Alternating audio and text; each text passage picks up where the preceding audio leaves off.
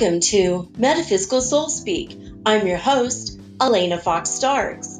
Hey guys, I hope that you're doing really, really well in this moment, that you had a wonderful weekend, and that wherever and whenever you happen to listen to this recording, wherever you are on the globe, I hope that you are taking well advantage of the high vibrational, positive love energy.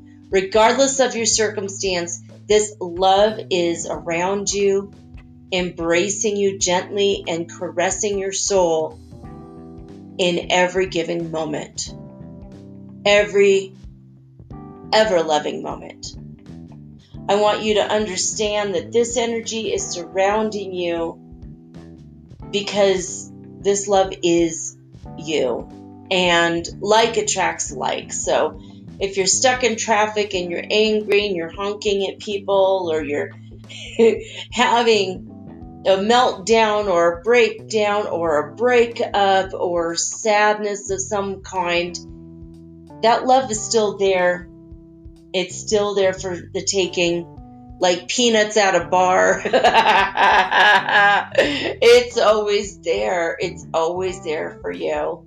Maybe even more so. than peanuts at a bar. Um, I read an article today. It was actually Daniel Scranton had channeled uh, the Arcturians, and he always writes down what he channels and then sends it out in a newsletter. So I got this newsletter today, and it was really good.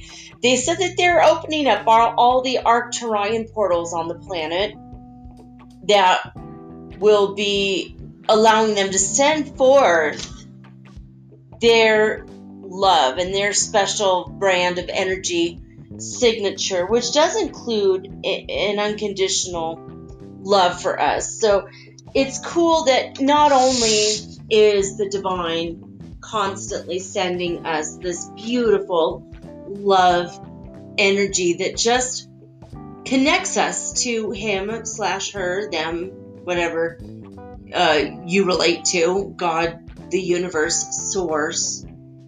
That source energy is pure love. But it's neat that other beings, other creations other than human, are sending us love at this time. I feel it from the Pleiadians. I feel it from the Andromedans. I feel it from the Lyrans. I feel it from the Arcturians as well. So I thought that was neat. It was a neat message that Daniel Scranton did uh, put out there today. They said that if you ever are discouraged or you ever need help, that energy from them, from the Arcturians, is always available. You just ask, say, hey, I need to be zapped with that energy. They literally use the word zapped. so that was interesting. I thought that was cool. In the meantime, the Prime Creator Source is always zapping us, always supporting us and bringing us into the level of awareness that we need to be in every in any given moment. And it's it's really cool. I something's really distracting me. There's like a massive it looks like a finger jutting out of the clouds. It's so weird. I, I it doesn't look like an actual finger but it's just like a normal fluffy cloud just floating on by and all of a sudden this massive jutting out energy and above the clouds just solid blue sky. Anyway it's a gorgeous sky today. Speaking of love energy energy surrounding you in every moment it's been um it's been a relaxing weekend for me and i do feel this love energy and i don't know if that is why I've been feeling so emotionally supported. Like, really buoyed up and supported by the universe and things that normally would really get under my skin or make me agitated or things that would typically set me off or make me annoyed or angry in the past or things that I would feel slighted by, um, petty annoyances, all of those things. Anything that happened in the past several days that would have normally elicited a response from me just did not. It just didn't. It's just like, oh, that's interesting. In the past, I would have been really annoyed by that statement or that comment or that thing that happened. I just wasn't. Even when I noticed, like when I was having conversations with people, things that people would normally, like if they would normally say that I'd be like, mm, no, uh, this is, but I just was like, okay, cool. And I found myself accepting people, even if they're trying to be purposely sexist or annoying or whatever. And some people were being sexist without trying. It's just a natural part of their um, mentality still. And people are getting through it and getting over it. But a lot of things that would bother me, like really intensely, just didn't. I was just like, eh, nothing bothered me this weekend for the past three days. So we were hit on um, the 11th by massive CME, coronal mass ejection from the sun with uh, supposedly, now I never did substantiate it, but I know we were also very much hit by solar winds, and I did feel it, and our internet has been excessively slow for several days. I mean, to the point where we've had to shut off the internet or shut off the modem, turn it back on, restart and rename our uh, Chromecast. We used to call it Crystal Cave Before that, I think was Invisible Dragon Penis. We always have really weird names.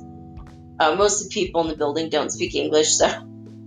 Um, but we do have uh, now. It's called Cuenca 2020. My son named it. He was tired of the inappropriate names I was giving our Chromecast. it was just I thought it was hilarious when when it say, "Would you like to connect to the invisible dragon penis?" Well, okay, yeah, let's do that.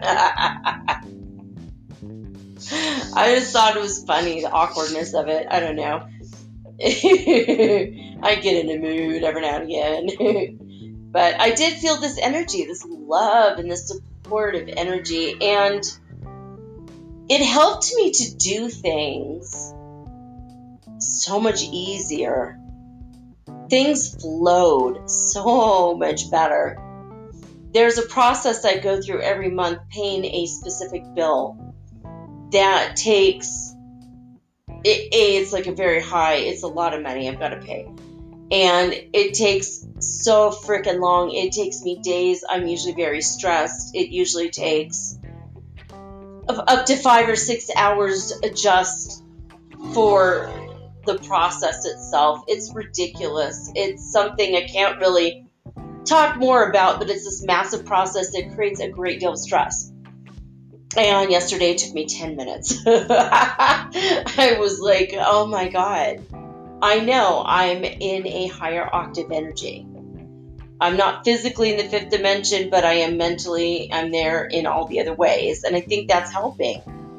I'm accepting the love, I'm accepting the peace. When you accept the peace of God that passes all understanding and you allow it to permeate every single one of your cells and you allow it to be a part of you because it already is a part of you. You just overlaid all this other programs and BS and templates and stories. And when you get rid of all that, you unpeel the layers of the onion, and now you no longer stink because you're no longer an onion, I guess.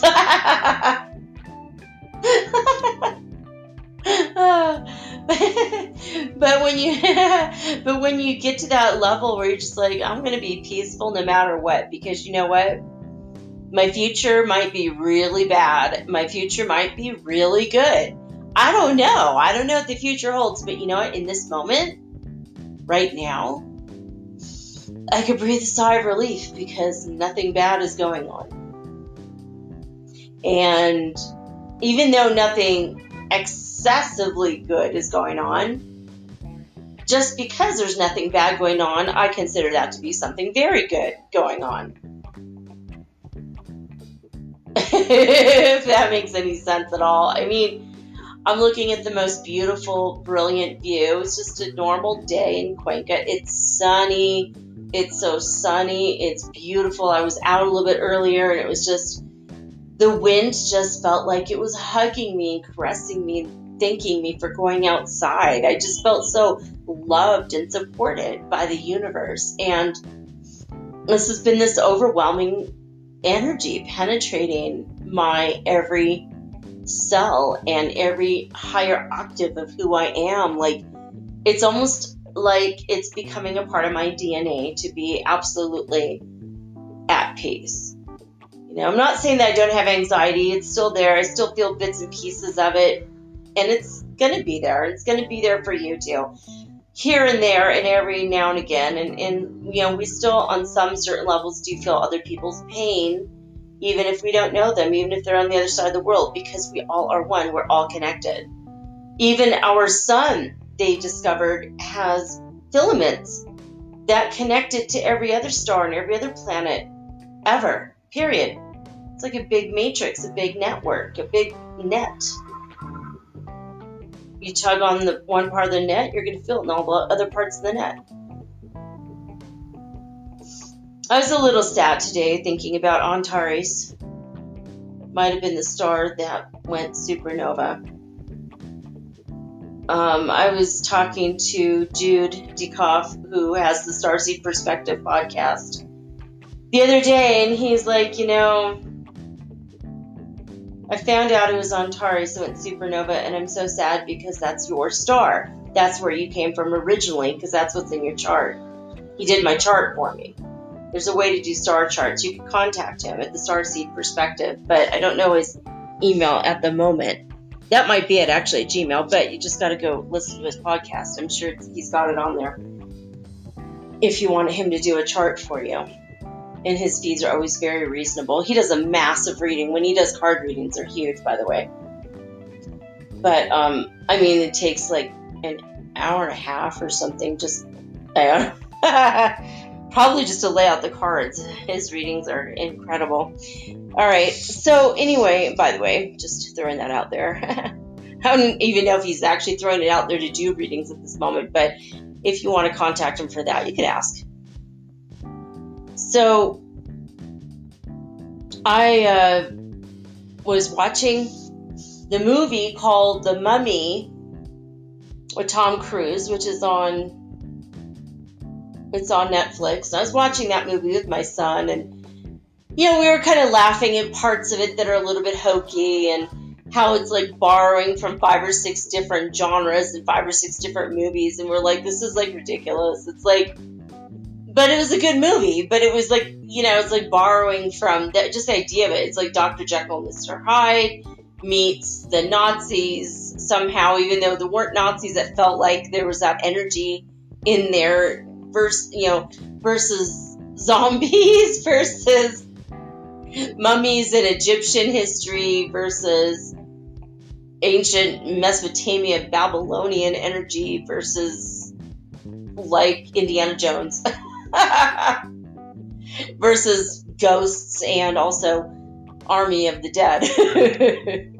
Very weird movie. Anyway, we're watching. It's a good movie though. It's a good. I mean, if you like, you know, uh, tension filled horror flicks with ghosts and monsters that all kind of come together.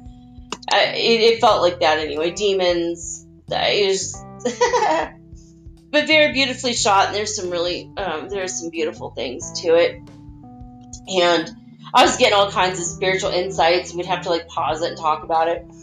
And then we kept hearing these fireworks going off around 10 o'clock at night. I'm like, well, that's cool. Someone's birthday. Happy birthday to them and I just sent out a burst from my heart, just pulsed it, pulsed out, boosh, in all directions. Love.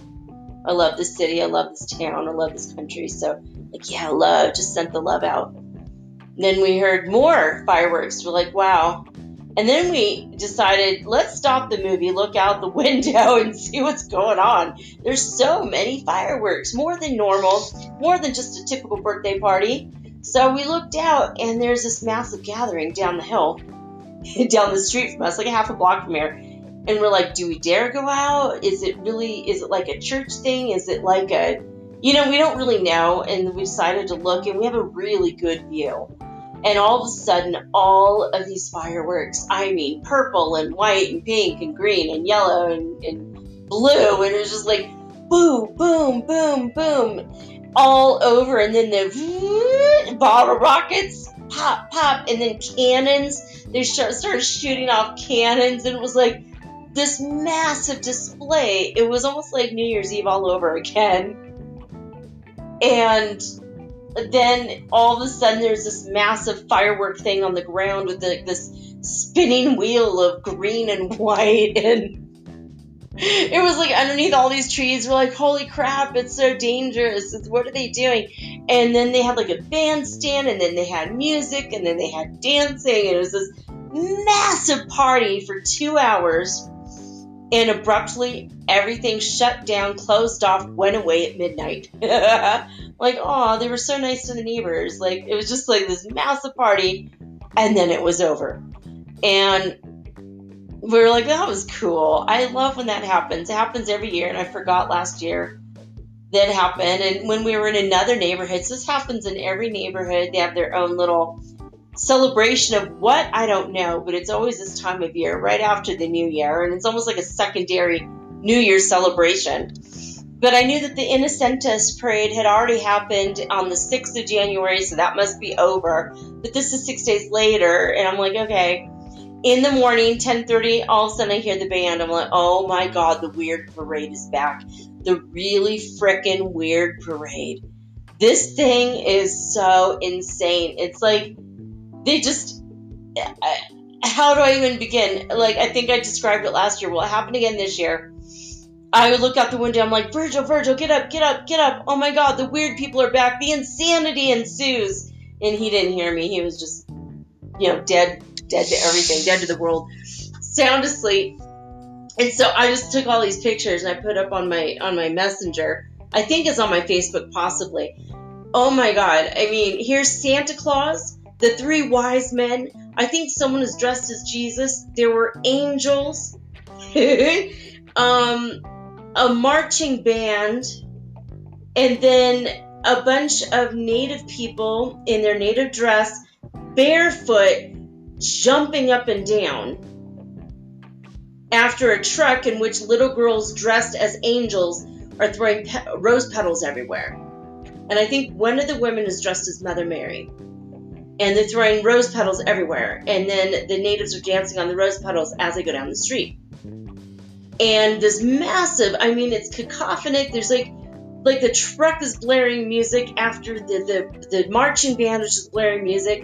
And then the people were making noises and shaking shakers and all these instruments. It was ridiculous. And then but awesome awesome super awesome. Just this massive celebration and then there's two little girls dressed as angels in long pink um, look like um, uh, velvet, crushed velvet robes, and they're running as fast as they could because they're like stragglers.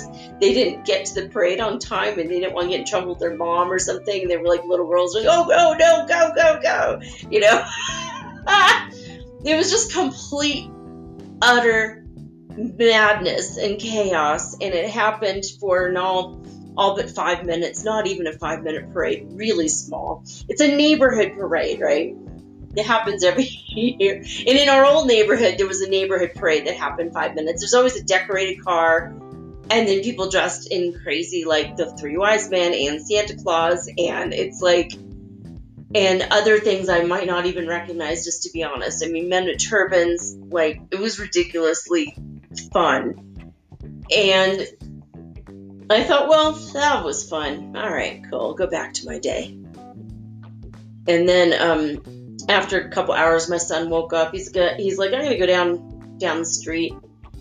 If you give me money, I'll stop at the mall, get whatever we need for groceries, and go visit my friend and come home. And on the way home, he got to see the parade because here comes back three hours later, the exact same parade now has picked up more marching bands. Now it's a marching band with all the men are wearing bright purple shirts, like kind of a lavender purple.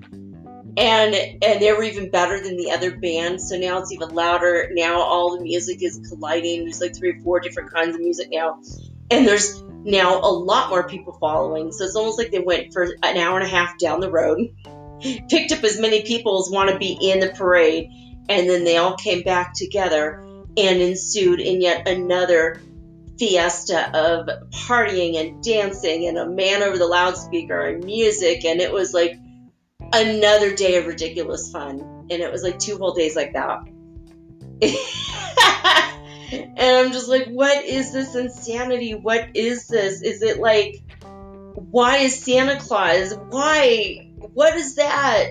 It's just one of those things that just you can't totally I guess I could have gone and asked somebody, but the people that knew were the people in the parade and they were gone in five minutes. So completely ridiculous, but so fun in the most amazing and positive and joy filled way. And I feel like even though it might not have been their intention to perform magic, I feel like they really released and shook loose a lot of the negative energy that might have been hanging around you know, tension is normally in the neighborhood, it's gone. And I just feel like this massive tension that might have been there, you know, that maybe I was even subconsciously picking up on, but not consciously aware of. It's just gone. What stuff that was maybe stuck in the earth because these guys are hippie hopping, hippie hoppa. There's actually a city in, in Ecuador called Hippie Hoppa, J I P E, no, J I P I J A P A hippie hoppa. it's one of my favorite words. I don't even know what it means. I even, honestly don't know what it means, but I thought it was cool that they're just like just parading all over. There's a lot of parades in this city, and there's a lot of religious processionals that are just random and like they go up dirt roads and they just end up in like a pile of rubble and then they go back down after like a couple prayers is massive processional. And people dress up for these massive processionals that only last like five or ten minutes, and then they go, "Okay, we're done the processional." It's like you sewed a dress for that, or is that a dress you use for every processional? Like I don't understand, but it's beautiful and it's wonderful. And anyway, I had a, a blast this weekend. I, I literally didn't even leave the house, but just hanging out the window, keeping my window open. a few days breathing volcanic dust. The volcano is still going off, but it's it's so beautiful, so beautiful here. Anyway, Schumann resonance. Thank God the news is here. Today we're getting hit by the other supernova wave. I'm sure you found you discovered that we're having issues with technical things, but it is what it is. Um, there was slight background activity in in um, Italy when well, at least disclosurenews.it. This might be the comps, I don't know. Um, basically, they just had power 33, hertz 33. That's it all day long and calm in the afternoon. As far as the Schumann resonance news is concerned for the rest of the cities, uh, 524 hertz frequency over the weekend uh, in uh, in January or, January 10th on um, Friday. In um, Hluhluwe, South Africa. They were way up there, 524 hertz, but they came back down again and they're back up on an upswing. They were as low as um, 240 hertz frequency, but starting at 5 a.m., they were already back up on the upswing. So California started off at 43 hertz frequency, and by 5 a.m., they were just the same thing 43, no big deal. Uh, in Hafuf, Saudi Arabia, as well as Alberta, Canada, they were both at zero hertz frequency all the way across. That has not changed over the weekend at all. Lithuania started off at 69 hertz frequency at midnight and just went down to 68. Not a big deal. In uh, Northland, New Zealand, they start off at 53 hertz frequency at midnight and we're down to 44 hertz frequency by 5 a.m. I like these numbers 33, 44. These are master numbers. It's very cool, very spiritual. anyway, 295 hertz frequency in Hluhluwe, South Africa at midnight. But by 5 a.m., they were already back up to 313. Oh, yeah, boy, 313. That's Detroit area code. If you have a phone number in Detroit, that's that's the area code. All right, so as far as the space weather news, let's see. There's really nothing going on. Blank. No sunspots. Solar wind speed um, coming out of the coronal holes 328.7 kilometers per second. So it's a little bit slower than it was. but we will be feeling on the 14th and 15th a lot of bump in the pressure of the Earth's magnetic field because the solar wind will reach our planet by then. So, like tomorrow and the next day. So, Tuesday and Wednesday. This is going to be um, from two or perhaps three holes. They're in the sun's atmosphere right now. They do not expect any geomagnetic, geomagnetic storms but there will be a green um, a, a green dose of the aurora overhead in the Arctic sky they're expecting. And all the sunspots we were hoping for have now disappeared, and there are no, no sunspots at all. The neutron counts coming out of Oulu, Finland are very high today. It's like 10% which means we are having a lot of cosmic radiation coming. That's what that means. Told you guys I'd read up on it, and I did. That's what that means. Okay. Foundation for Inner Peace website is found at acim.org, and that's where you're going to find lesson 210. That's a lesson we're on right now. I just looked outside. Lots of pale violet energy coming through the sky in the higher uh, octaves and the higher dimensions, even though the sky, from what I'm seeing, is just a pretty pale baby blue. Not a lot of messages in the sky, although earlier I did see an X, I did see a J. Um, I'm seeing what looks like a little turtle bird, and the skies just they just had a lot of funny faces in the clouds. I think that no one's asked the sky for divination, so they just are entertaining themselves up there. the spirits that make the clouds, I know they're just having a good old time. anyway, so here we go with A Course in Miracles, lesson 210 at acim.org. We are still on the review. I am not a body, I am free. For I am still as God created me. We're taking the uh, one thought of the day to take with us is taken from lesson 190. I choose the joy of God instead of pain. I choose the joy of God instead of pain. Pain is my own idea. It is not a thought of God, but one I thought apart from Him and from His will. His will is joy, and only joy for His beloved Son. And that I choose instead of what I made. I am not a body, I am free. For I am still as God created me. So that's it, short and sweet for that. Um, yeah, there you guys have it for the news. Today is the day in which I read from the Spirit's Book by Allan Kardec. We're going to try to do that for about an hour today. And uh, you guys will let me know if any part of this transmission doesn't come through because we were hit by that supernova wave. And tomorrow, again, incoming. More incoming and I'm glad about that because it's just here for our benefit. All this cosmic radiation, it does, well, sometimes it gets us away from the electronics when they're not working, but try to take your take yourself outside of the world of electronics for a while.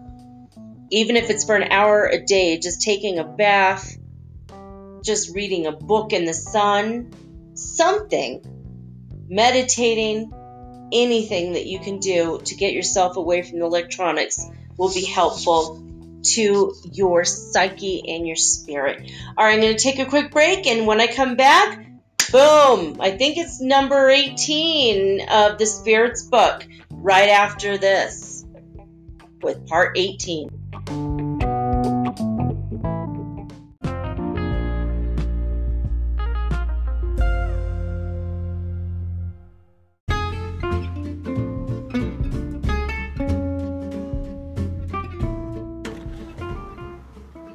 Metaphysical Soul Speak is run on sponsors and listener support. This means listeners like you. If you are so inclined to support my efforts and my little podcast, please visit me at anchor.fm forward slash metaphysical and pledge an amount of your choosing today. Thank you.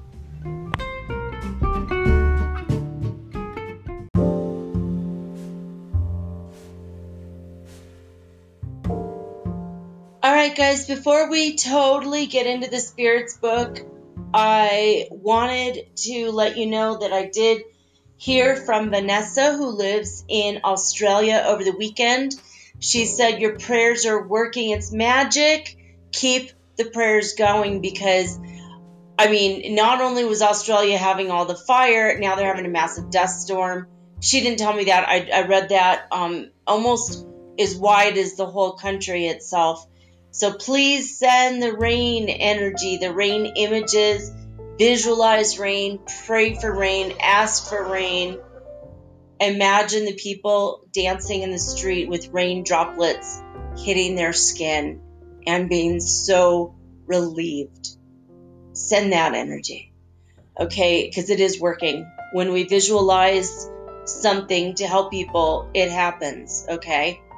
So the same thing actually for the people, all the people in, in the continent of Africa that are having problems with drought.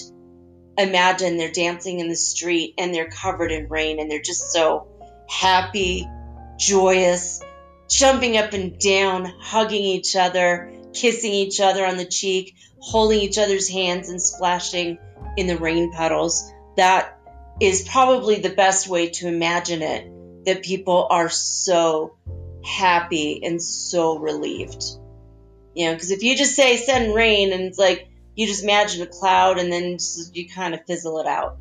But if you connect to the emotions of what you would have if you were in that situation, I think that's how we can send our visualizations and make them very, very strong, right? So, um, like I was telling Vanessa, and I'll tell you guys real quick. Um, I keep saying things like, you know, just imagine love or love's around you, surround yourself with love. And I said that even today in my introduction. So, a, a way that you can easily imagine love is that you pick up a little baby kitten that loves you and it has its huge eyes and it's looking at you so innocent and it's adorable and you could you could scratch its little um, underneath its little chin and its fur is so soft and it licks your hand and you feel its rough tongue. And then you hold it up to your face and you kiss it and you sniff behind its ear and there's a sweetness energy and the soft soft fur touches your face ever so gently. And you feel so much love for this tiny little creature and your feelings are like oh my gosh you're so cute. And that love that surrounds you is a pure and innocent love. And that pure innocent love feeling keep that feeling inside of you. Expand that feeling outside of you. Bring that energy to every interaction with every animal every person, every situation, every event. And that is how we're going to transform the world. And so, if I, I keep saying things like it, it, seems so vague, just feel love. Uh, all right, love, uh, love. You know, what do you imagine? A pink heart? Like, that's like, there's not much emotion there. But when you pick up a baby kitten and you see its little eyes looking at you, and it puts its teeny, teeny little paws right in the center of your hand and it just melts your heart. That's what I mean by love. And that's innocent love. It's not romantic or or um or sexual love, you know, because not everybody wants to feel that sexual, romantic, bam, bam, bam, bam, bam, love, right? So I, I'm bringing this up. I wanted to take five minutes out of the reading because it's so important to come up with uh, strong, powerful visualizations that connect you on a heart level to a situation. So for people in Australia, imagine them cheering, you know, maybe saying, Good day, mate. Okay, I can't say anything in Australian very well, but you know my, you know, where I'm going with that. You know, just imagine them so happy and cheering with each other and throwing their crocodile Dundee hats into the air because you know everyone there wears those. I'm just kidding. I know they don't, but but you know what I mean. Just imagine whatever you know fits for you to think of. Just hold that in your heart. The people are so happy and so grateful because that's what's happening, right? So the floods in Lebanon are gone. By the way, my friend told me um, he's actually a very famous singer in Lebanon. His name is Hadi Noor, and I've known him before he got famous. We've been friends for years.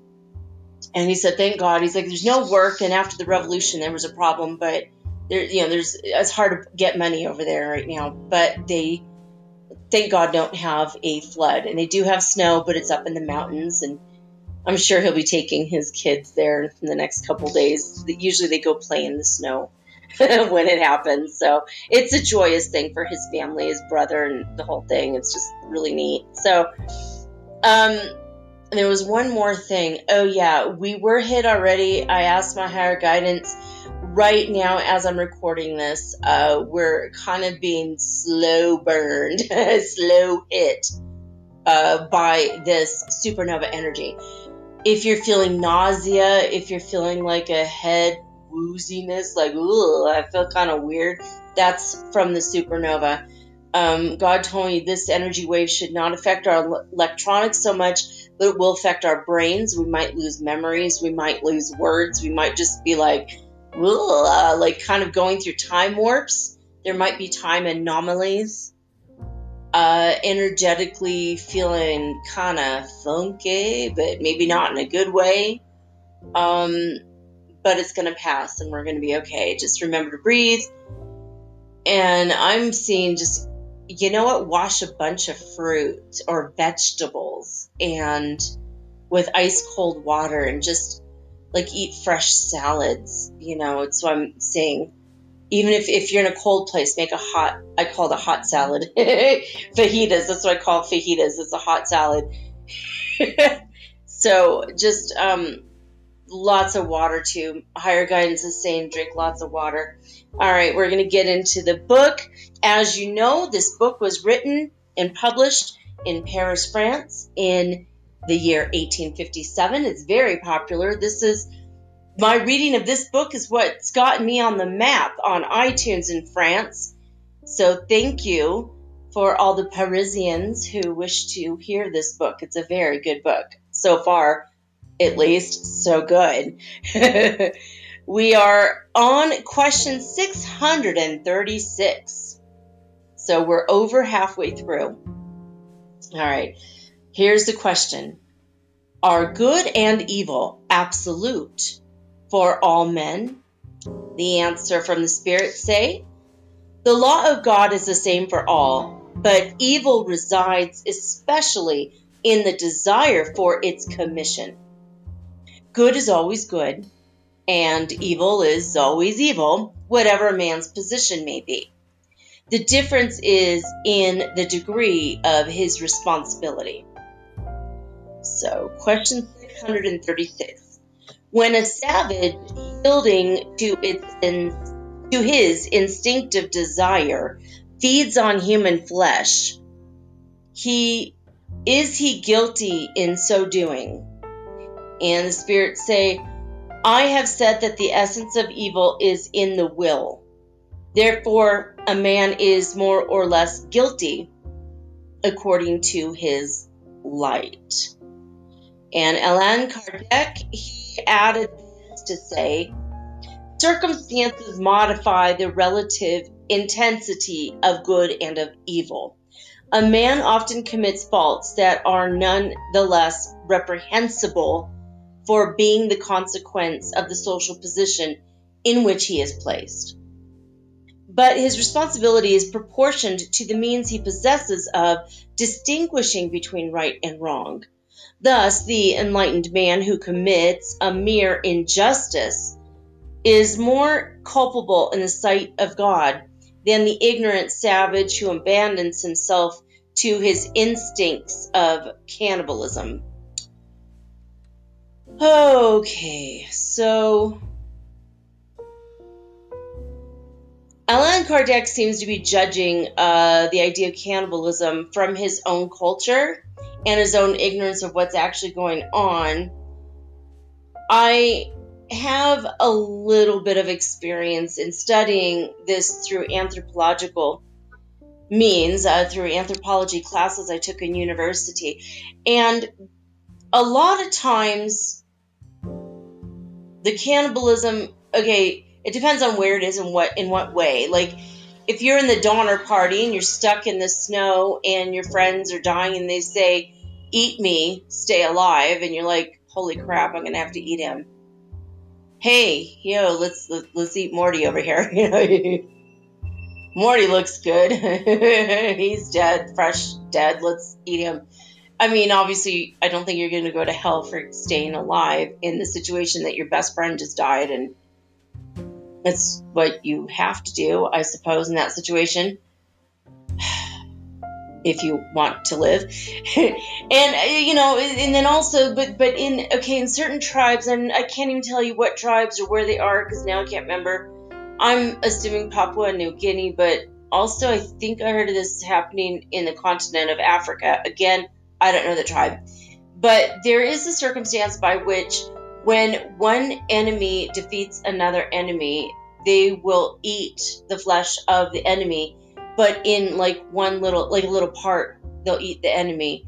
And they do it for a couple of reasons. One it's to show the victory over the enemy and two it's to honor the spirit of the enemy by taking his spirit into your own and taking care of it for the rest of your life and it's an act of love and an act of compassion because that is their beliefs and that is their culture um, it's not like Ooh, hey, can't wait to eat his liver with some fava beans. It's not like that. All right. So, I mean, you could say this culture is primitive because they eat each other, but that's not from their perspective. It's totally different. Usually it has to do with spirituality, it has to do with, um, you know, and in another culture I heard of that, that they eat their enemy because they, after they defeat them in battle, because um, they want to oh god now what was the other thing? It wasn't just about um it wasn't just about that. It was it wasn't about honoring them and letting them live. It was maybe the all-consuming double defeat of eating him on top of killing him um, so that might be a little bit more evil i suppose but in their own world this is not evil this is just how things are done I don't think there's any. Um, there was one culture that did delight in just eating people. They'd go and defeat their enemy and then eat them. But then they got the thing called kuru. And in that place, now I can't remember the name of that one either.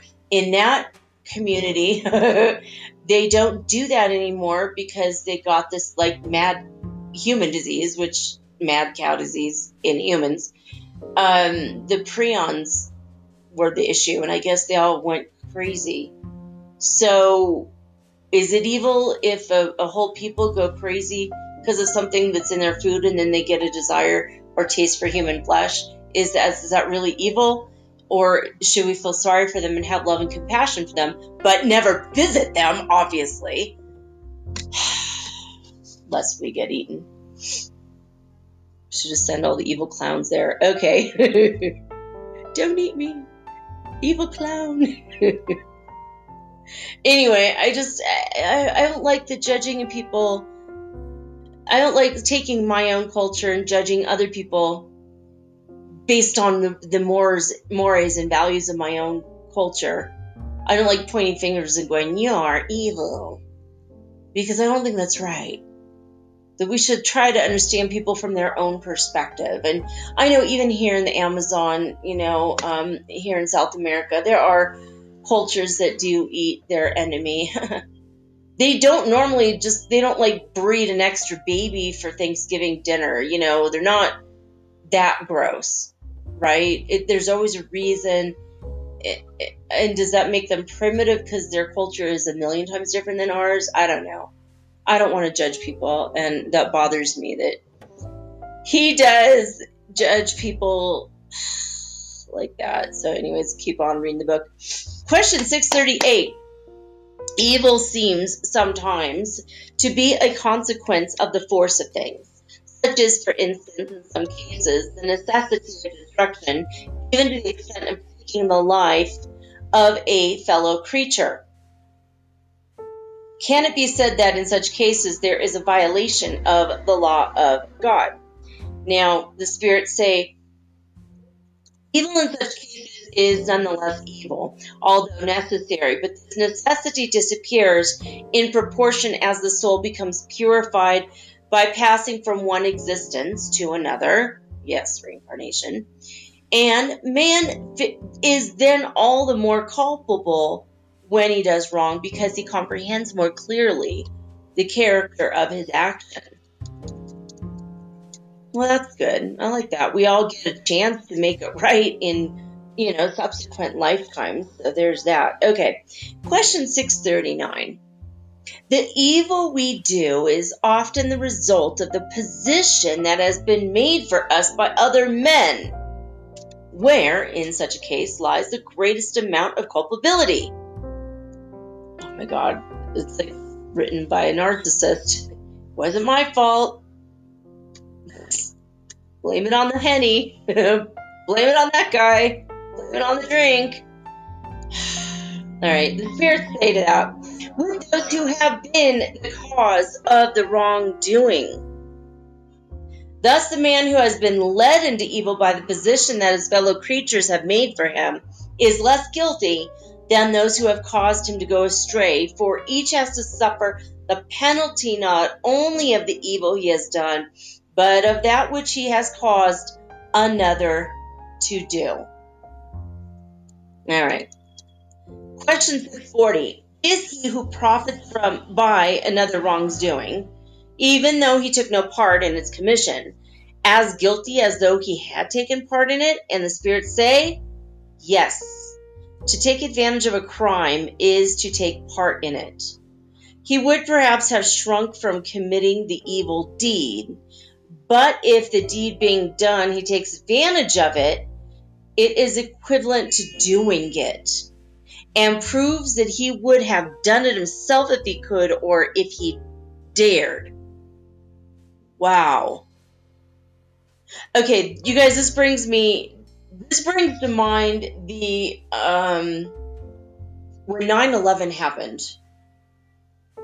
my neighbor was like well now that this has happened i'm going to go invest in these stocks and i can't remember it was like um, airline safety or i don't know something to do with the airlines. And then he i think he then went and bought stocks after the war then ensued, the company um, owned by the Clintons and all those Bilderberger people, um, now I can't think of the name of it, but this company uh, was responsible, I think, for rebuilding Iraq. Oh my god, you guys, there's a Pleiadian light ship in the sky. I think. Oh my god, it's bright maybe not. I mean, there's six o'clock at night. I don't think there's any planes coming here, and it's really, really far away. If that is indeed a plane. All right, it might be a plane. Oh my god, I looked up and out of nowhere, there was like nothing in the sky, and all of a sudden, a very bright looking ship, and it's going. There's only one, and Pleiadians usually travel in packs. like, girls going to the bathroom. I'm just kidding, Michael. Sherahan of Ashtar Command who listens to me sometimes. Yeah, it's still there. That's where it's white. Now it just looks like a plane, though. It might be a private plane anyway. Just had to mention it. But okay, so anyway, but my friend also bought the stock of the company to rebuild Iraq after they destroyed Iraq. So I'm assuming that that was it made me get it gave me a weird feeling. Like my heart kind of sunk that I was disappointed in my neighbor. Like sure you're going to profit from it but like you're gleefully profiting from something that is a complete and utter disgrace and tragedy to humanity. And I'm all for profiting, you know, making the right decisions, but I don't think that we should do it at the expense of other people. And that did bother me. So it's good that they mention this. Very crazy, right? All right, 641. Is it as reprehensible to desire to do an evil deed as to do it? And the spirits say, that is as the case may be voluntarily to resist the desire to do wrong, especially when there is a possibility of gratifying that desire, is virtuous. But he who has not only done the wrong thing because opportunity was wanting is as guilty as though he had done it. Well, Jesus said, when you lust in your heart, you've committed the deed already. It's just as good as done. You know, when you think, ooh, I would like to get with his wife, guess what? You just did. you just did. You created that energy in the world, whether you actually ever do it or don't. All right. Question 42. In order to be acceptable in the sight of God and to ensure our future happiness, is it sufficient not to have done evil? And the answer is no. It is necessary for each to have done good also to the utmost limits of his ability, for each of you will have to answer not only for all the evil he has done, but also for all the good which he has failed to do. Ooh, right? Like all the good you wanted to do in the world, and then you sat home and had another cheeseburger and watched more Netflix. Oh my God, you guys. We have to get up off that couch. oh my God, I haven't had a cheeseburger in so many years now that I said that. I don't eat like that at all. That's crazy. All right. Question 643 Are there persons who, through their position, have no possibility of doing good? The answer is by the spirits, there are none who cannot do some good.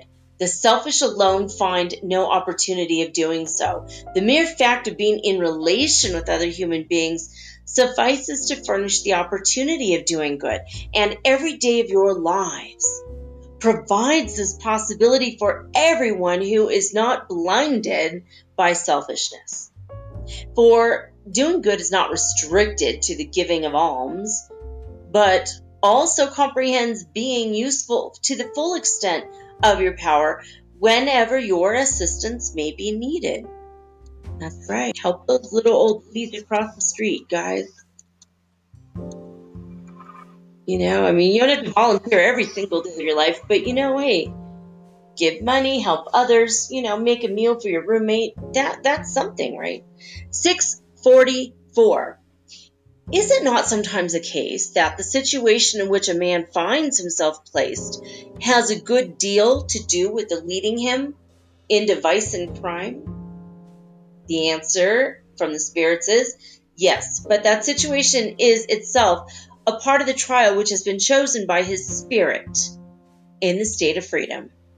He has elected to expose himself to temptations, to its temptations, in order to acquire the merit of resistance. All right. Well, that's very interesting, isn't it? It's a test by your spirit. Question 645. When a man is plunged, so to say, in an atmosphere of vice, does not the impulsion to evil become for him almost irresistible? And the answer of the spirits the impulsion is strong, but not irresistible. For you sometimes find great virtues in an atmosphere of vice. Those who thus remain virtuous in the midst of incitements to evil are spirits who have acquired sufficient strength to resist temptation, and who, while thus testing that strength, took the mission of exercising a beneficial influence on those around them. Question 646 Is the meritoriousness of virtuous action measured by the conditions under which that action has been accomplished? In other words, are there different degrees of meritorian, meritoriousness in doing right? And the uh, spirits say meritoriousness of virtuous action depends on the difficulty involved in it. There would be no merit in doing right without self denial and effort. God's counts the sharing of his morsel of bread by the poor man as of a higher merit than the giving of his superfluity by the rich one. Jesus told you this in his parable of the widow's mite. It's spelled M I T E. I do not remember that parable. The widow's mite, M I T E. Do you guys know that one? Okay, moving right along. Excuse me. Okay, division of natural law. Question 647. Is the whole of the law of God contained in the rule of love of the neighbor laid down by Jesus? And the Spirit's answer that rule certainly contains all of men to one another. But it is necessary to show them in various applications, or they will continue to neglect them, as they do at the present day. Besides, natural law embraces all the circumstances of life, and the rule you have cited is only a part of it. Men need precise directions. Excuse me general precepts are too vague and leave too many doors open to human interpretations. oh my god, I have to cough, and if I stop the, the if I pause the video, or I mean the audio, it'll go to a completely different section. So I'm sorry about that, guys. Um. All right. The next question, 648. What do you think of the division of natural law into 10 parts vis a vis the eons of adoration, labor, reproduction, preservation, society, equality, liberty, justice, love, and charity? I have never heard of this, guys. That is very cool. This list we just have like a piece of art with this list on it.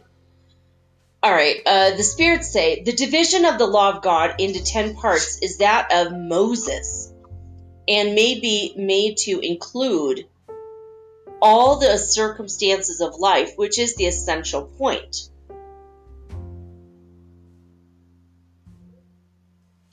Okay. I had to have a sip of that grapefruit soda. Mm. I have something stuck in my throat. I ate some chips earlier. That might be what happened. All right. The spirits continue. You may therefore adopt it without its being held to have any absolute value, any more than the various other systems of classification, which depend on the aspect under which the subject is considered. The last of those parts is the most important, because the law of charity includes all of the others. And it is therefore the observance of this law that mankind advances most rapidly in spiritual life. Charity. Hmm. But isn't charity, I guess that's like love and giving through love. oh my god, I feel bad that I'm coughing in your guys' ears. Okay, um. Alright, we're gonna take a quick break while I take care of what the heck is going on in my throat here. But when we come back, we're going to read chapter 2 in this part of the book. Number 1, the law of adoration. and then under that, or that says I, and then below that is one. Well, we'll come back and read it to you in a minute. All right. Um, yeah, I'm going to take a quick break, and I'll be right back with the second half of the reading of the book tonight. Can't believe we're already on part 18. Oh my God. All right.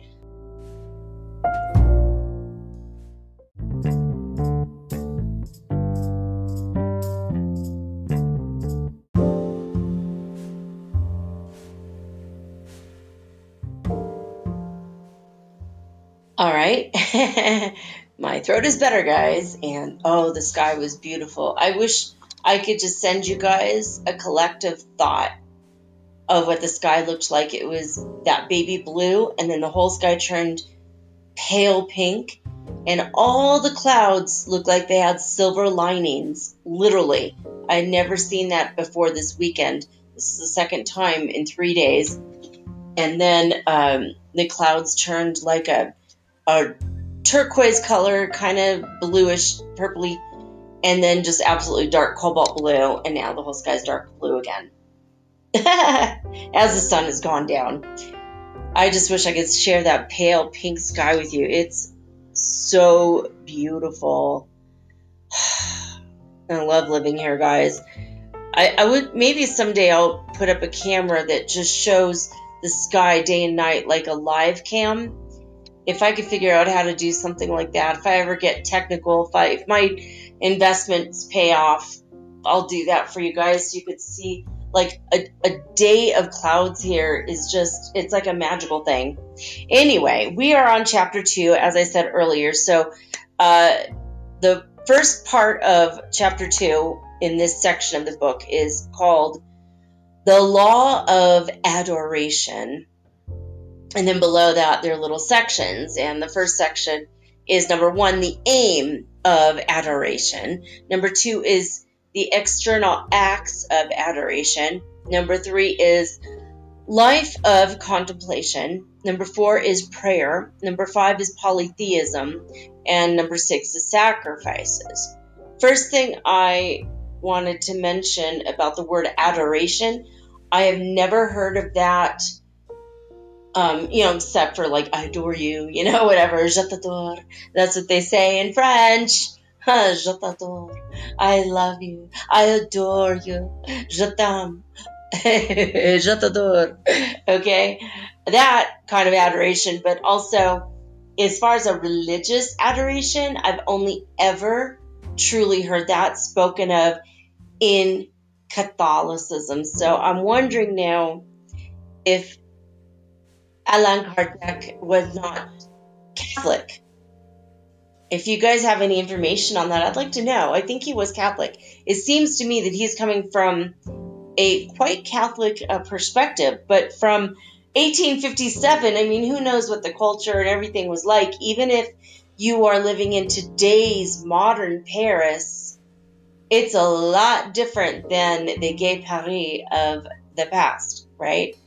So I don't know. I mean, you'd have to ask your your grandmother what her grandfather said, right?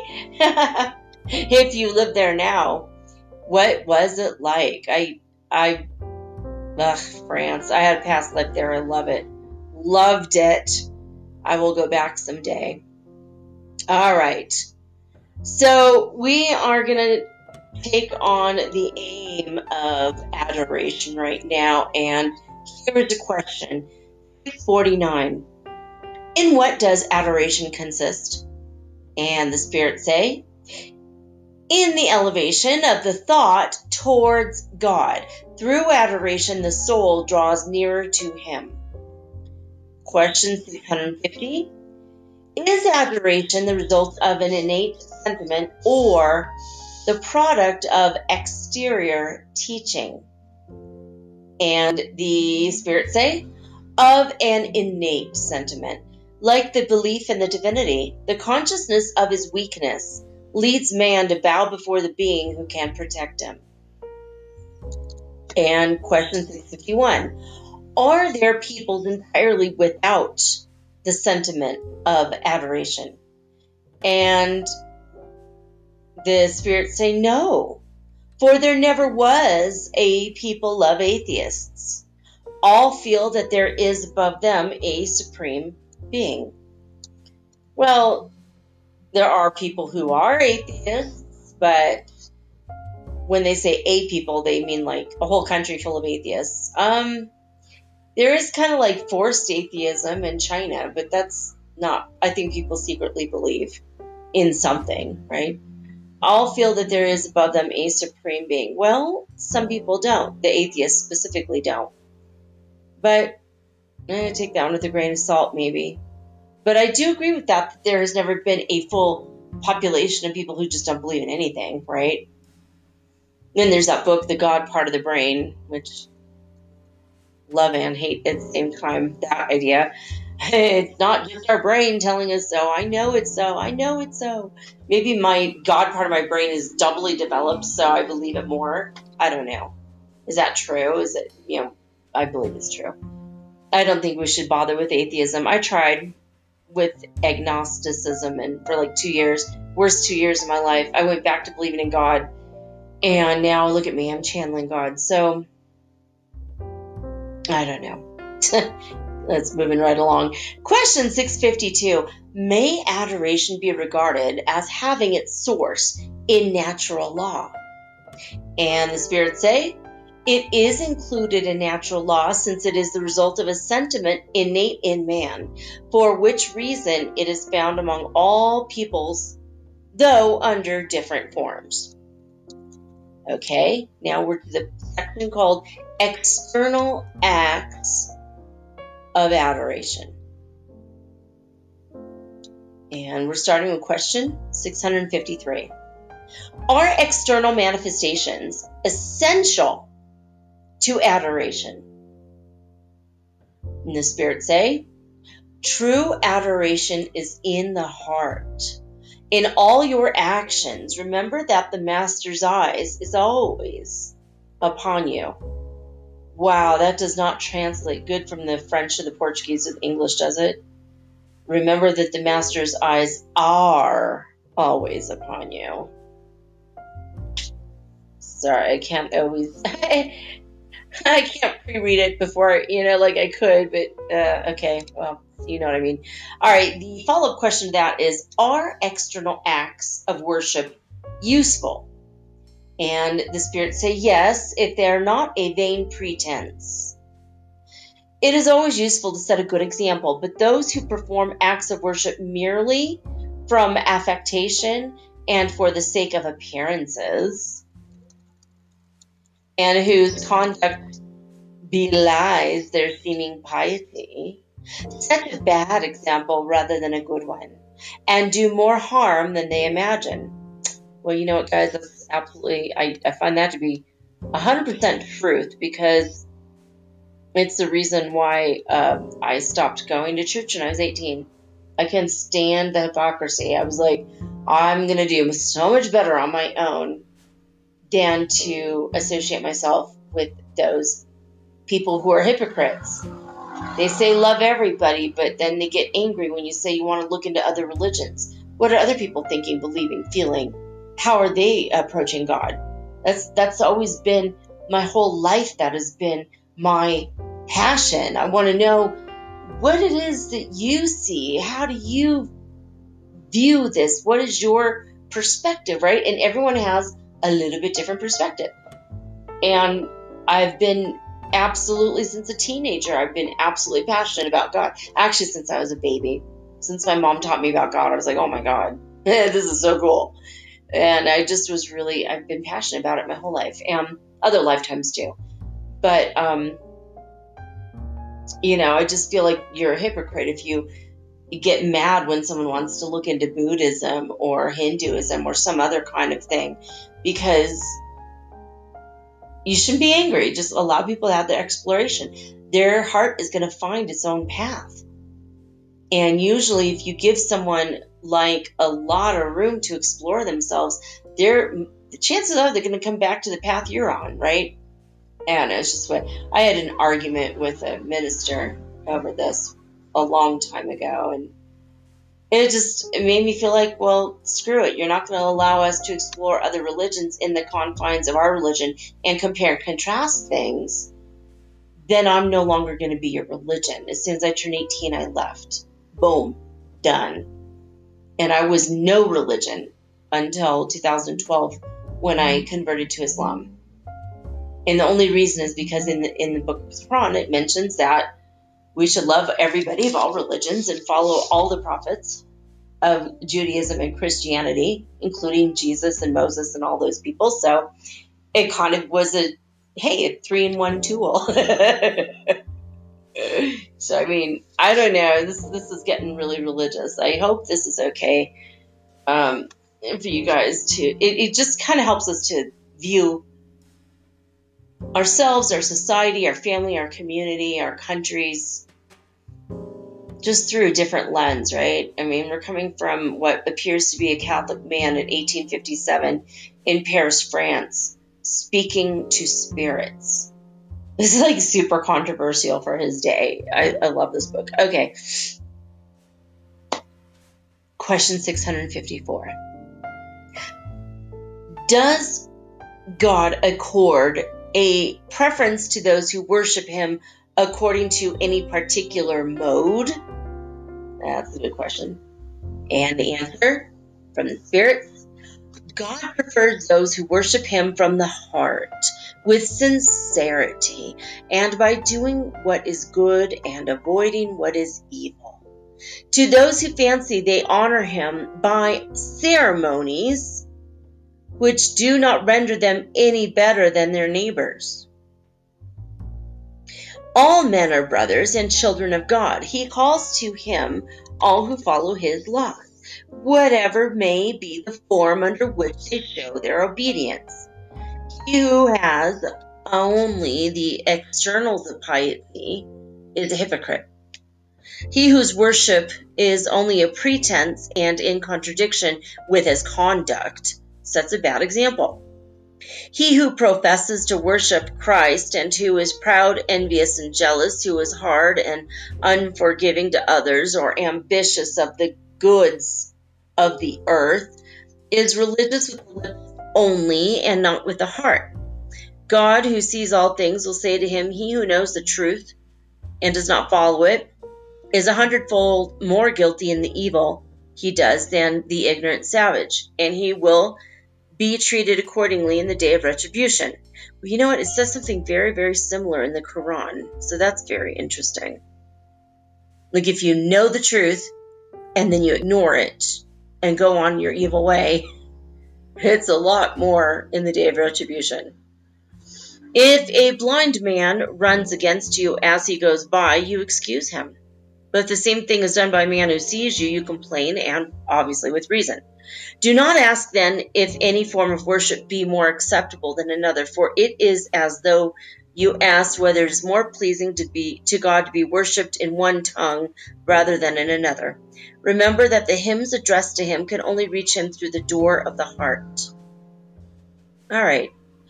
I agree with this one. I want to point out one thing um, in the Old Testament if you guys are religious. Um, it says to um, there's only one God. Worship the Lord your God, and do not have any other false idols against Him, and only worship God. Well, this says right here to worship Christ, and it's like, mm, sorry, Christ isn't God. Christ is an office that's held. It's the highest spiritual office on the planet it could possibly held uh, on a spiritual level, kind of like the office of the president, but for really uh, spiritual people. and Jesus was a man who became the Christ. You know, it's like he rose up through the ranks, became the, the president of the spiritual world, basically. He's an avatar, the best that ever was. And everybody recognizes him as such, even in the Quran, he's recognized as such, even in Hinduism, in all religions, except for Judaism but um, they don't really have, you know, they had a Christ in their midst and didn't accept it because it wasn't part of their religion. So I don't know. I mean, just to I think worshiping worshiping is just a rocky subject. We'll have to get into it on another day, but I don't know. I don't think people should worship Jesus. He is a man who did really amazing things. He's like our big brother and he loves us and he said, You could do all this and more. Did not want to put himself above us, right? On the level of God, the one true creator that created every single one of us, including him, right? He was given the gifts of uh, miracles so that people would believe and follow him, but people ended up worshiping in him, and that's never, never, never a good thing. And you know what? Lately, two or three times I've come across information in the past couple weeks that Jesus might have been a Pleiadian. And this is something I've thought since I was 18 that's very, very possible. He had these abilities because he came from another planet and he was able to live in the fifth or higher, seventh, ninth, whatever. And he could pull stuff from dimensions down because he had the knowledge and the uh, technology. But that's a whole other, whole other conversation. I don't know. Just be careful. You know, worship, I don't know. Love freely, I think, is better, but that's just me. You know, do what your heart tells you to do because everyone's on a different path spiritually, religiously, spiritually, whatever. We're all on a different path. But anyway, uh, do not. Yeah, I already said that. Okay. I so said that paragraph. Okay, question 655. All right. Is it wrong to practice the external rites of a religion in which we do not heartily believe, when this is done out of respect for those with whom we are connected and in order not to scandalize those who think differently from us? And the answer in such a case as, in many others, it is the intention that decides the quality of the act. He whose only aim in doing so is to show respect for the belief of others does no wrong. He does better than the man who turns them into ridicule for the latter sins against charity. But he who goes through the with such practices simply from interested motives or from ambition is contemptible in the sight of God and of men. God could not take pleasure in those who only pretend to humiliate themselves before Him in order to attract the approbation of their fellow men. Question 656 Is worship performed in common preferable to individual worship? And the Spirit say, when those who sympathize in thought and feeling are assembled together, they have more power to attract good spirits to them. It is the same when they are assembled for worshiping God. But you must not therefore conclude that private worship is less acceptable, for each man can worship God in his own thought. All right. Life of contemplation. 657. Have men who give themselves up to a life of contemplation, doing nothing evil and thinking only of God, any special merit in his eyes? And the Spirit say, No, for if they do nothing evil, they do nothing good. And besides, not to do good is in itself evil. God wills that his children should think of him. But he does not will that they should only think of him, since he has given men duties to discharge upon the earth.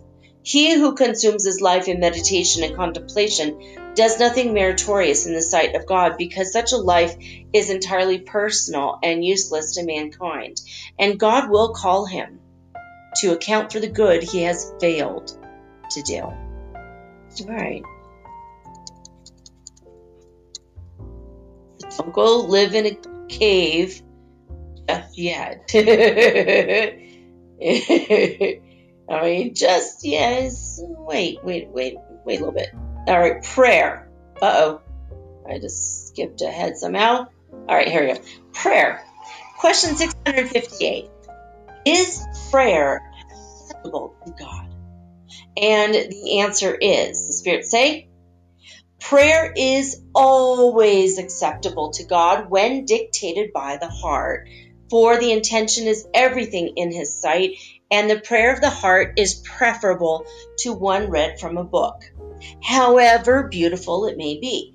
If read with the lips rather than with the thought.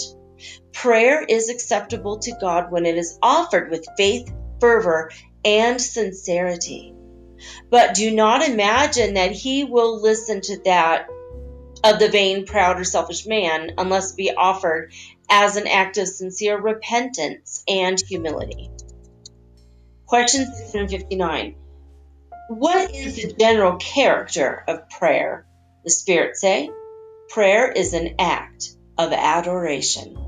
To pray to God is to think of Him, to draw nearer to Him, to put oneself in communication with Him.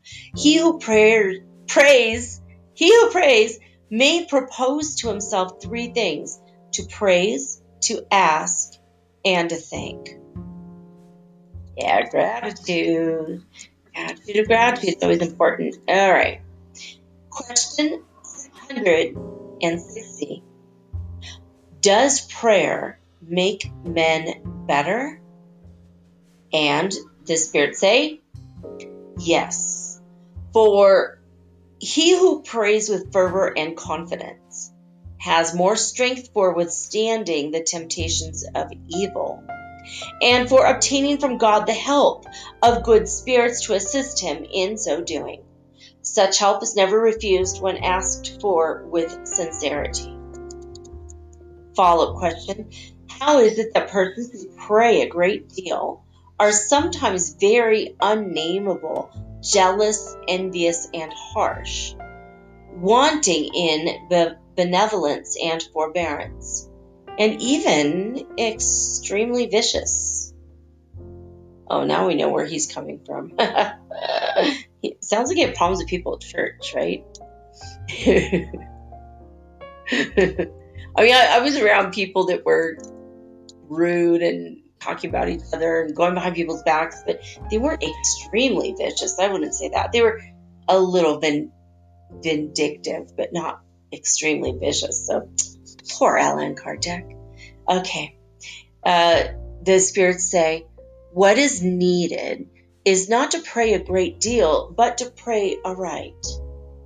Such persons suppose that all the virtue of prayer is in its length and shut their eyes to their own defects.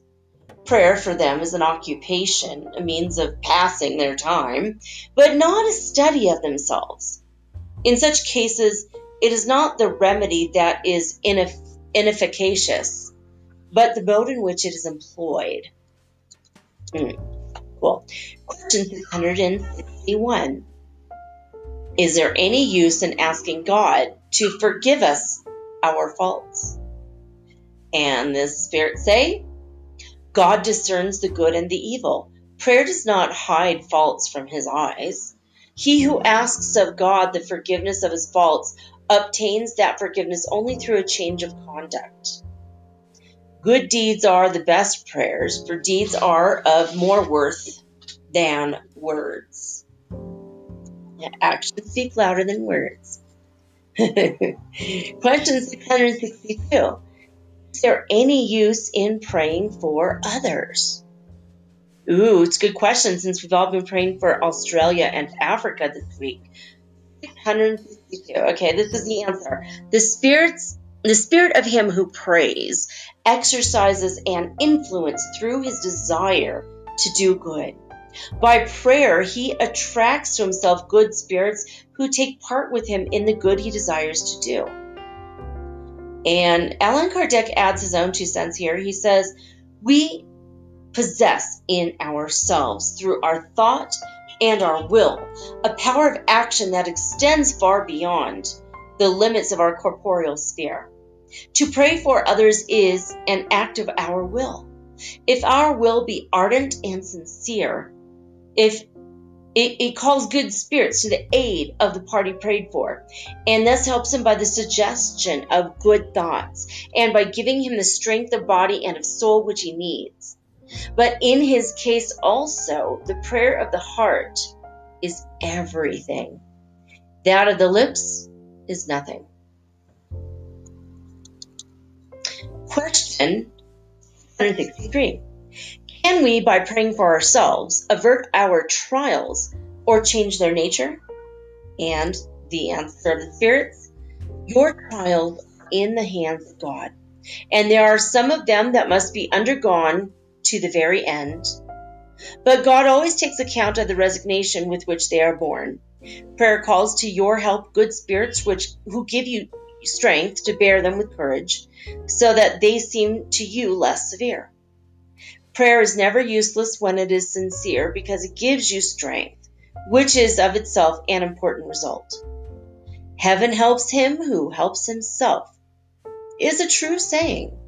God could change the order of nature at the various contradictory demands of his creatures.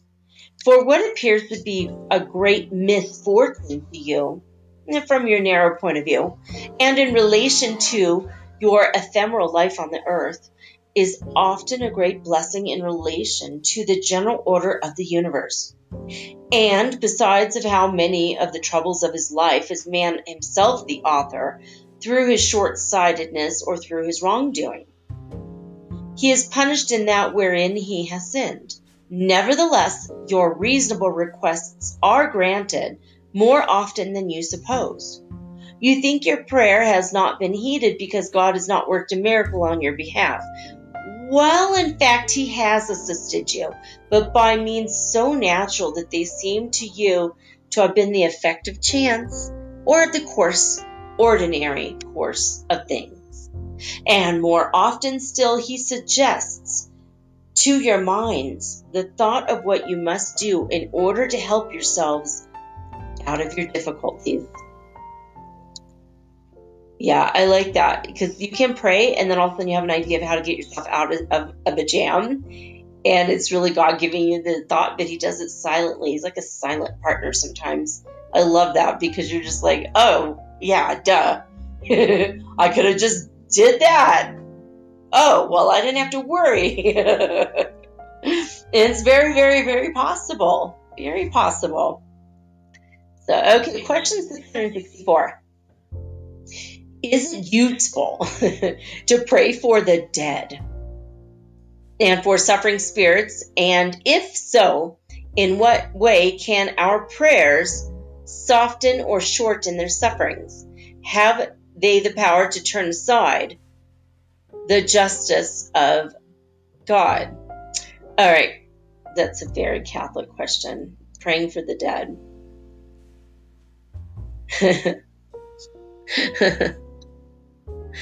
So, I mean, that's just assuming that the dead are suffering, right? That, that's, that's a very Catholic question. Um, okay, that's very interesting. Okay, so the answer is from the Spirit, prayer can have no effect upon the designs of God, but the Spirit for whom you pray is consoled by your prayer because you thus give him a proof of interest. And because he who is unhappy is always comforted by the kindness which compassionates, which compassionates his suffering. On the other hand, by your prayer, you excite him to repentance and to the desire of doing all that in him lies to become happy. It, and it is this way that you may shorten the term of his suffering, provided that he, on his side, seconds your action by that of his own will.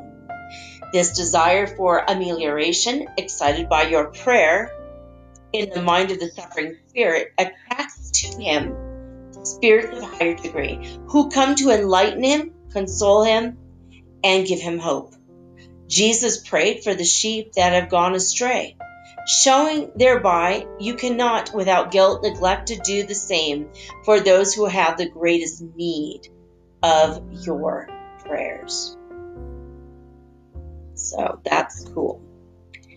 And yeah, and I do think we should always pray for the people of you know our family, friends, people we know, even people we don't know, who suffered and they they passed away. Maybe they passed away in a bad way. Continue to pray for those people, whether you know them or not. You know, the 10,000 people who uh, died in a mudslide in Guatemala, um, you know, whole village just wiped out. Um, pray for those people. And they're, you know, the people, there's only like one man left behind. He was visiting a nearby town. And he came back and his whole village, everyone he knew was gone, everyone he grew up with. you know, that's the guy we pray for, right? And all the people who suffered that. And I think that they do absolutely hear and feel our prayers and our love and our passion, you know, for them, our compassion. So, okay, question uh, 665. Let me see how long this one is. We might have to end there. Oh, goodness. Um, oh, my goodness. Now, of course, I just. hey, we're getting into the law of reproduction next. That's going to be interesting. Oh my god, I accidentally just skipped ahead like a million questions.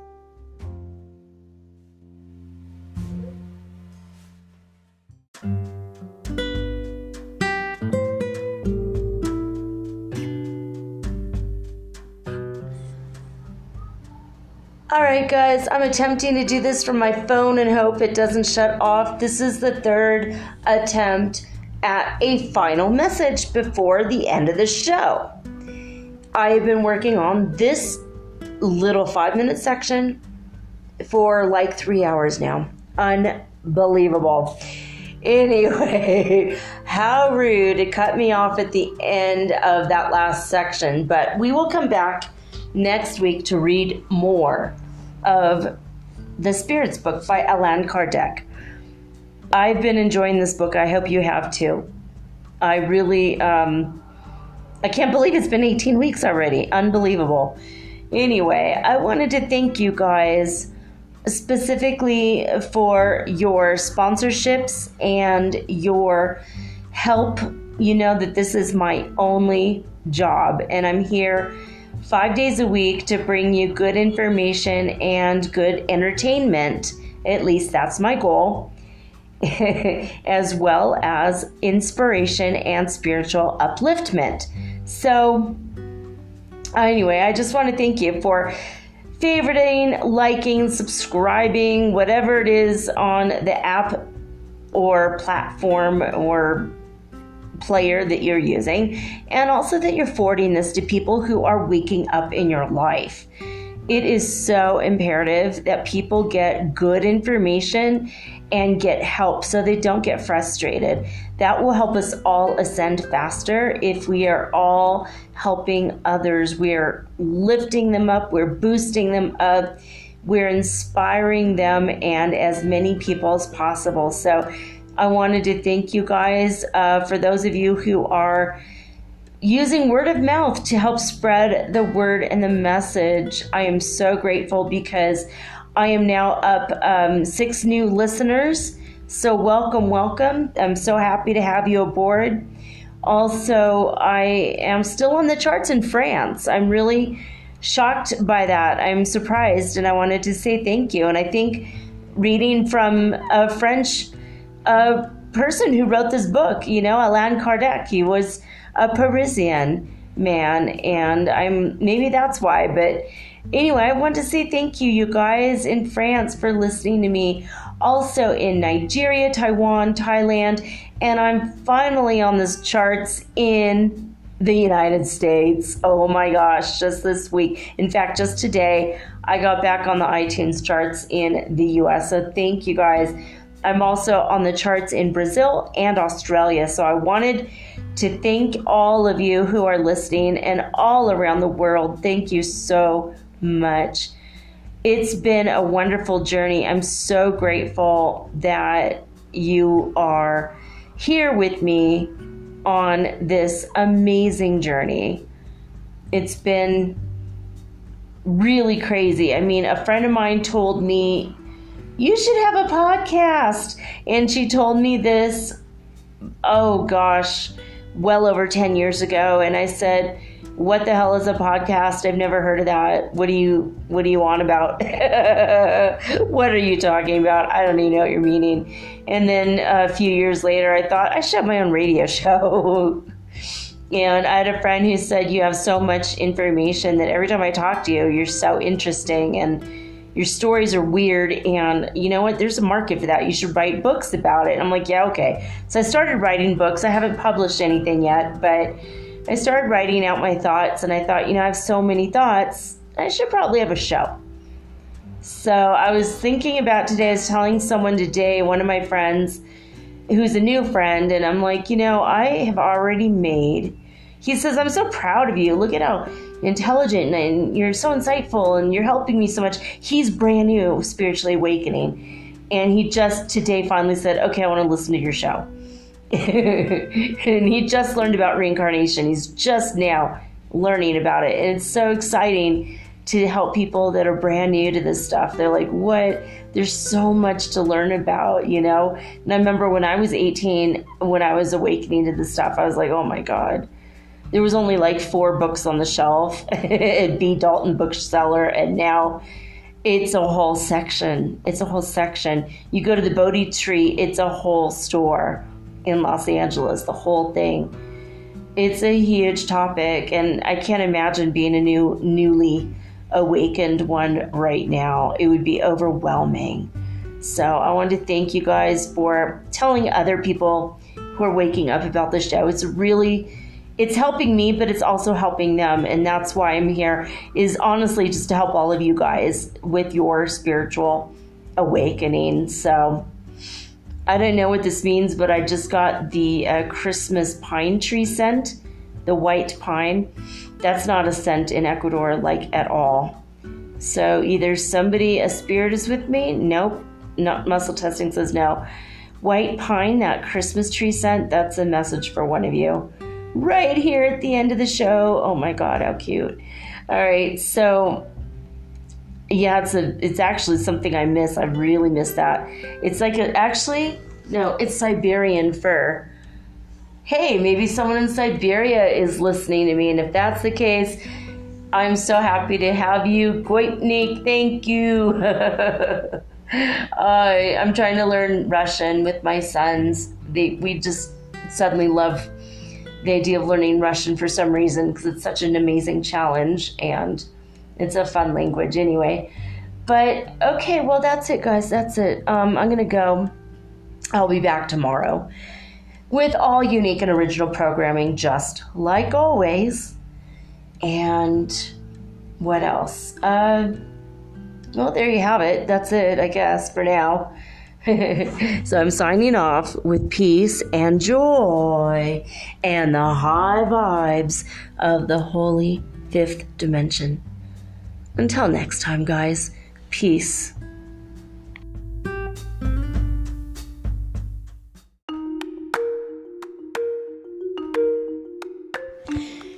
Do you ever wish you could look into the next chapter in your book of life and see what's coming next?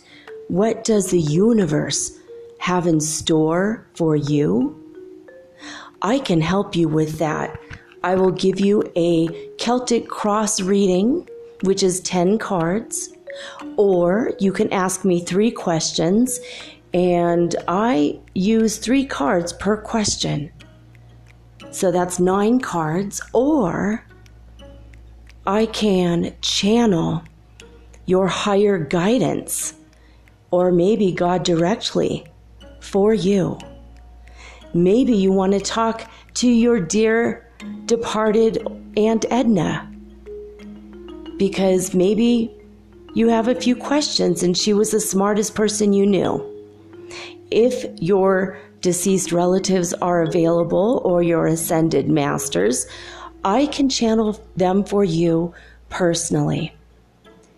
Let me have one hour to show you the future in your next chapter of your book of life. Readings are $75 and it takes me an hour to an hour and a half to complete. And for this price, you will also be hooked up to the healing grid around the planet for free, which means yours truly, me, I will be giving you Reiki 24 hours a day, seven days a week for the rest of your life. All you have to do is let me know. MetaphysicalSoulSpeak at gmail.com and we will explore your future together.